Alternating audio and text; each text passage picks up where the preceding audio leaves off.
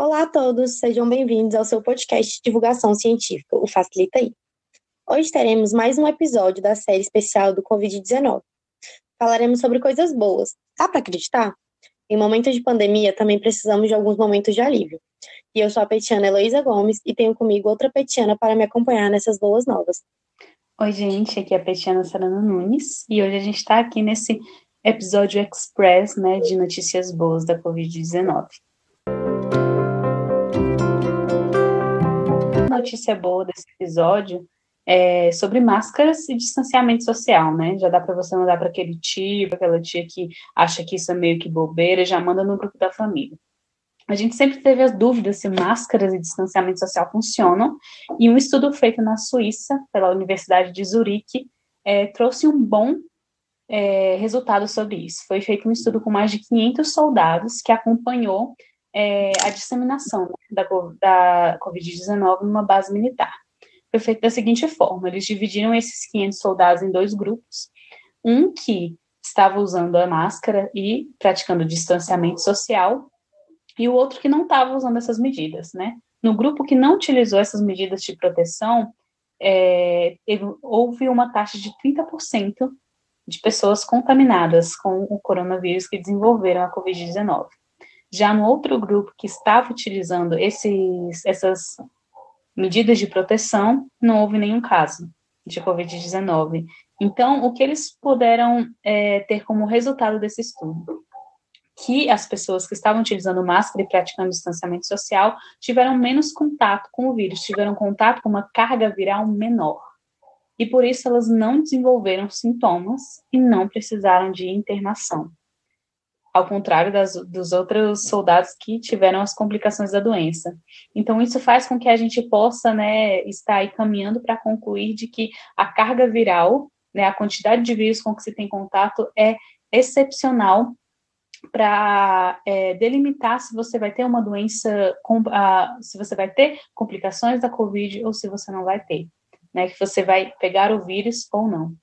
E essa é uma notícia muito boa, porque a gente já usa o distanciamento social, a gente já usa a máscara, e esse resultado pode abrir portas para que a gente possa diminuir a letalidade do vírus, diminuir o número de pessoas que morrem na internação, porque se você não tem contato com uma carga viral, uma quantidade de vírus muito grande, e você não tem complicações com a Covid-19, você não vai precisar ser internado. Se você não precisa de UTI, né, você não tem um, um, um quadro da doença muito grave, então você não corre risco de perder a sua vida. Então, assim, essa é uma notícia maravilhosa, né? Claro que esse estudo ainda precisa de, de mais é, pesquisas, né? De mais é, estudos e ensaios clínicos sobre é, esse assunto, mas já é uma ótima notícia para que a gente possa diminuir os casos de coronavírus e a letalidade do vírus também. E vale lembrar, batendo na mesma tecla de sempre, usem a máscara do jeito certo, gente. Coloquem a máscara antes de colocar a máscara, você pega só no elásticozinho, higieniza a mão, coloca ela cobrindo o nariz, cobrindo a boca. Não é para usar na testa, no queixo, não. É do jeito certo, Nem senão não adianta. na orelha, por favor. Exatamente, por favor. É, no dia 4 de setembro de 2020, a revista científica Lancet publicou que a vacina russa Sputnik V produz resposta imune e é segura e não causa efeitos adversos. Só resta saber se na última fase de testes a resposta vai ser se a resposta imune será protetiva ou não. E logo após esse estudo ser lançado, o governo da Bahia, o primeiro governo do Brasil que teve um acordo, assinou um acordo de cooperação com o Fundo Soberano Russo para o fornecimento de até 50 milhões de doses da mesma, dessa mesma vacina.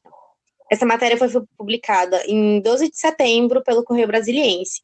É, e lembrando que teve todo um, um bafafá aí, né, com a vacina russa, que a comunidade científica estava meio em dúvida, e assim, como as outras vacinas que estão sendo testadas no, no Brasil, né, a vacina de Oxford, é, da Sinovac, da, da, da, da Sinovac, da Pfizer, né, essa é uma vacina que está em fase de testes. Então, assim, o grande, é, grande dúvida da comunidade científica foi que a Rússia já lançou essa vacina como se ela já estivesse pronta, né?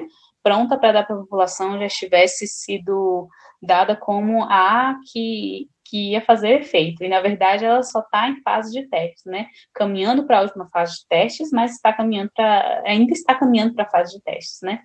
Então, saber que essa é uma, uma vacina que está mais uma né, em produção que está caminhando aí para ser uma, uma vacina protetiva, né, uma vacina que seja eficaz contra o vírus, já é uma ótima notícia.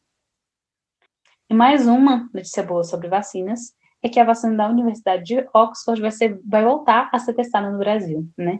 Nesse sábado, dia 12 do 9, é, teve uma, uma notícia de que uma das pessoas, né, que já estava sendo testada com essa vacina, estava fazendo o teste, teve uma reação adversa, e por isso os testes foram, né, parados, né? Foram paralisados os testes porque tinha a suspeita de que essa reação adversa, né, uma, uma reação colateral, poderia ter vindo da vacina.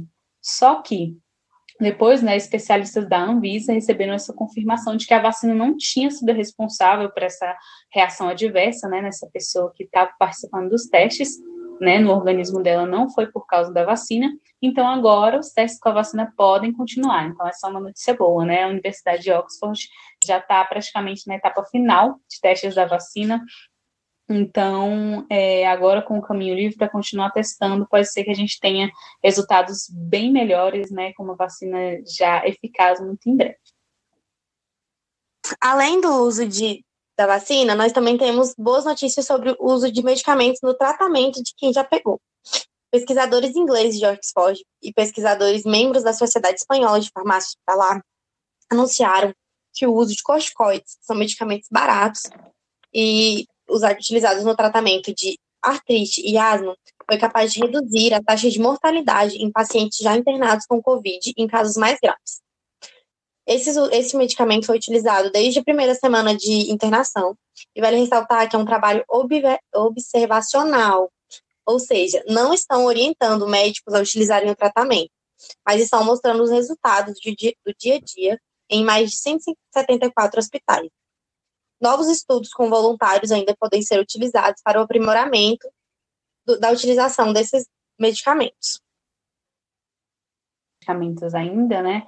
A gente teve tanta fake news por aí sobre medicamentos que preveniam a Covid-19, medicamentos que você tomava dois dias, né, e já estava livre da Covid-19, e na verdade, né, infelizmente a gente não tem nenhum medicamento assim que previna a doença. Né, mas no caso desses casos mais graves, como a Heloísa é, mencionou nessa notícia, a gente tem essa, essa meio que uma, um passo a mais dado né, para confirmação de um, um medicamento realmente eficaz, né? Esse medicamento é só reforçando mais ainda, utilizado somente nos casos mais graves de internação. Então, esse não é um medicamento que você pode comprar e tomar para se prevenir da Covid-19. Ele vai ajudar a diminuir a taxa de letalidade, né? A taxa de pessoas que perdem a vida na UTI né? Então vai ajudar as pessoas que estão em um quadro muito mais grave da doença. E pelo fato dele ser um remédio já conhecido, né, no tratamento de dessas doenças que a Elo mencionou, ser um remédio mais barato já fica já é uma notícia melhor ainda, né, para o uso no SUS, tanto nas, nas redes particulares de hospitais.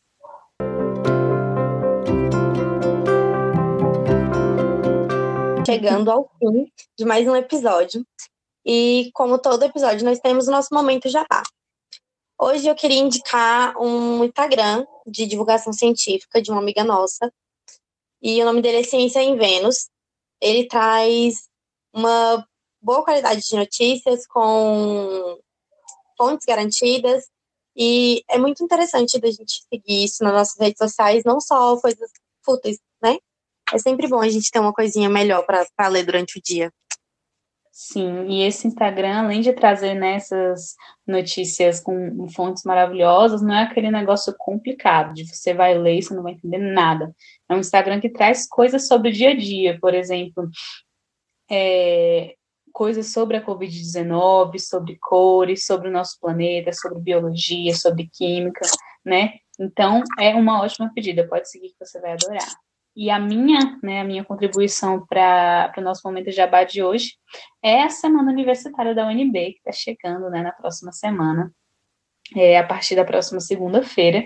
E a gente vai ter várias atividades transmitidas, tanto ao vivo quanto já gravadas, né, pelo canal da UNB TV no YouTube. Então você encontra toda a programação nos perfis da UNB, é, das redes sociais, Instagram, Facebook, Twitter, o site da UNB, é, no próprio YouTube também já, já vai falar algumas informações, então pode fazer as suas inscrições né, e acompanhar essa semana universitária, que mesmo que em tempos de pandemia, todo mundo longe, nós vamos ter semana universitária sim.